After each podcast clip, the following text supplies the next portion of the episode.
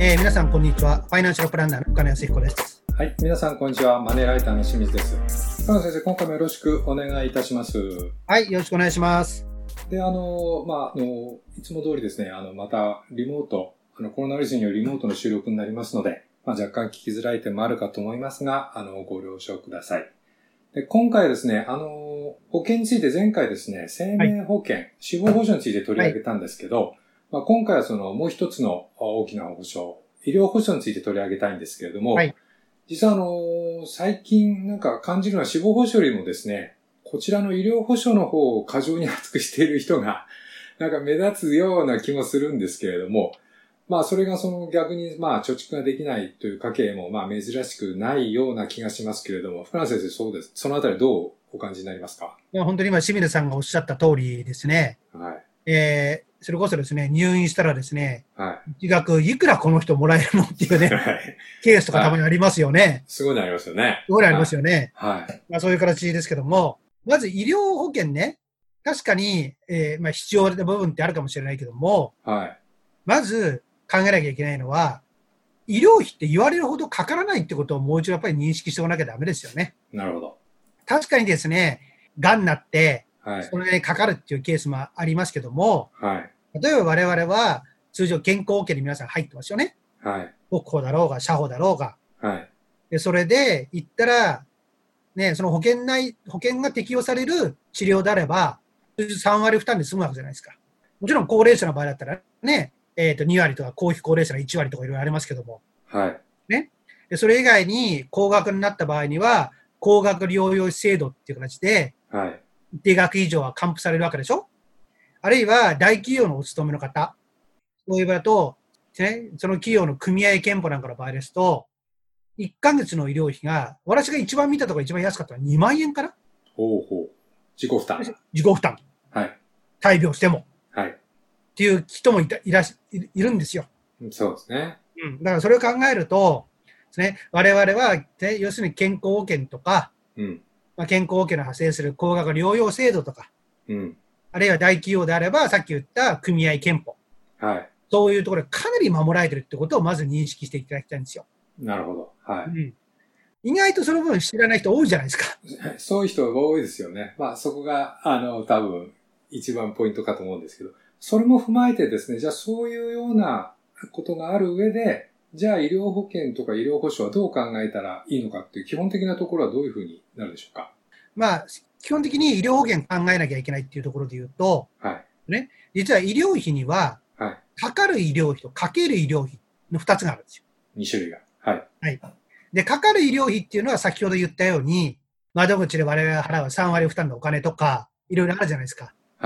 はい。うん。その部分っていうのはもうね、えーわ要するに私にしろ、清水さんにしろ、はい。必ず病院に行けばかかる負担量じゃないですか。はこれも誰も平等。ね。い。はい。これに対してかける医療費っていうのは、は本人がどういうような、要するに診療行為を求めるかってことなんですよ。い。は例えばですね、私よく例で話すのは、まあ、例えば、じゃあ胃がんになったケース。い。はまあ、胃がんの場合だと最近はですね、早期発見だとほとんどね、治るじゃないですか。い。うん。うん。そうですね。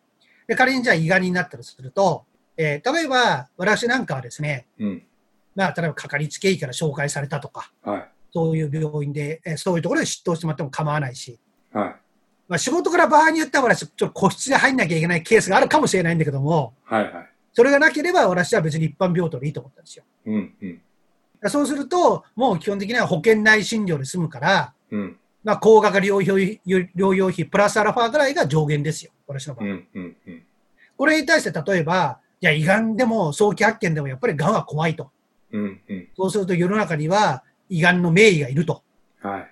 そういう人に執刀してもらいたい。はい。そうすると、そのような名医の方が近くにいるとは限らないじゃないですか。ですね。その人がいる病院にまず行かなきゃいけないですようん。ね。うん。で、これ入院をするとう。ん。うん。で、入院した場合も、私はやっぱりですね、えー基本的にある程度個室がいいとか、はい。ね、あるいは食べ物だって、で、一般の、で、病院食でもいいし、少しまグレードがあってね、うん負担で高いものがあるじゃないですか。はい。はい。そういうようなですね、要するに保険外のうんとかですね、医者、名誉を求めるようなものをかける医療費っていうわけですよ。うん。うん。このかける医療費を皆さんがどう思うかって考えてもらいたいんですよ。なるほど。その部分をそれ求めれば、それはある程度の医療保険に入らなきゃとてもじゃなきゃ回らないですよね。そうですね。でもそういうようなかける医療費がないのであれば、さっき言ったように高額療養費プラスアルファぐらいで大丈夫なんですよ。うんうん。でまずだから、そのですね、家族の、もし大病した場合の病行為、それをどのように考えてるかっていうのの、まあ、ちょっと棚卸しじゃないけども、はその話をまずしてもらいたいんですよ。い。なるほど。それで、基本的には、まあ、うちはね、あの、基本的には普通ので大丈夫っていうんだったら、うん。医療保険最低限はい。でいいかもしれないし、うん。場合によっては金融資産で賄えるんだったら医療保険いらない。うん。うん。いや、うちは、やっぱり何かあった場合怖いからですね、総合の人にやってもらいたいなって思うんだったら、それは医療保険に入らなきゃダメでしょ。うん。うん。まあ、そういうような形でいいと思いますよ、本当に。なるほど、そうですよね。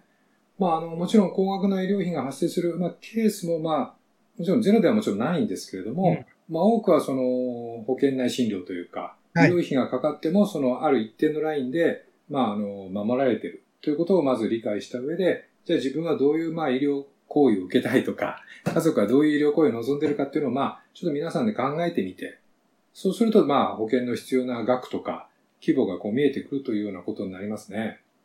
あとはもう一つ考えなきゃいけないのは、は自分が健康に対してどう思ったこと。い。はい。それこそ暴飲暴食じゃないけども、はい。ね、あまり健康に留意されない人は、はい。やっぱり保険のお世話になる可能性高いじゃないですか。でそれを考えるんだったら、まあ、入っておかなきゃダメかもしれないし。そうですよね。逆にね、えー基本的には自分はですね、やっぱり健康に留意してると。は一般的には年を重ねるほどね、い。うん。健康には気を使うじゃないですか。はね、そういう人は別に最低限のもので別にいいわけですよ。い。なるほど。うん、そういうあたりっていうのを考えてもらいたいですよね。だで、やっぱりね、年を重ねて、ね例えば健康にいようと思って、それこそ運動しようとか、うん。ね、例えば体にいいものを食べようとか、はそういうことを考える人っていうのは、そっちにお金をかけ、ね、い。はい。だって、高い医療保険に入ってるっていうのは矛盾じゃないですか、お金の使い方って。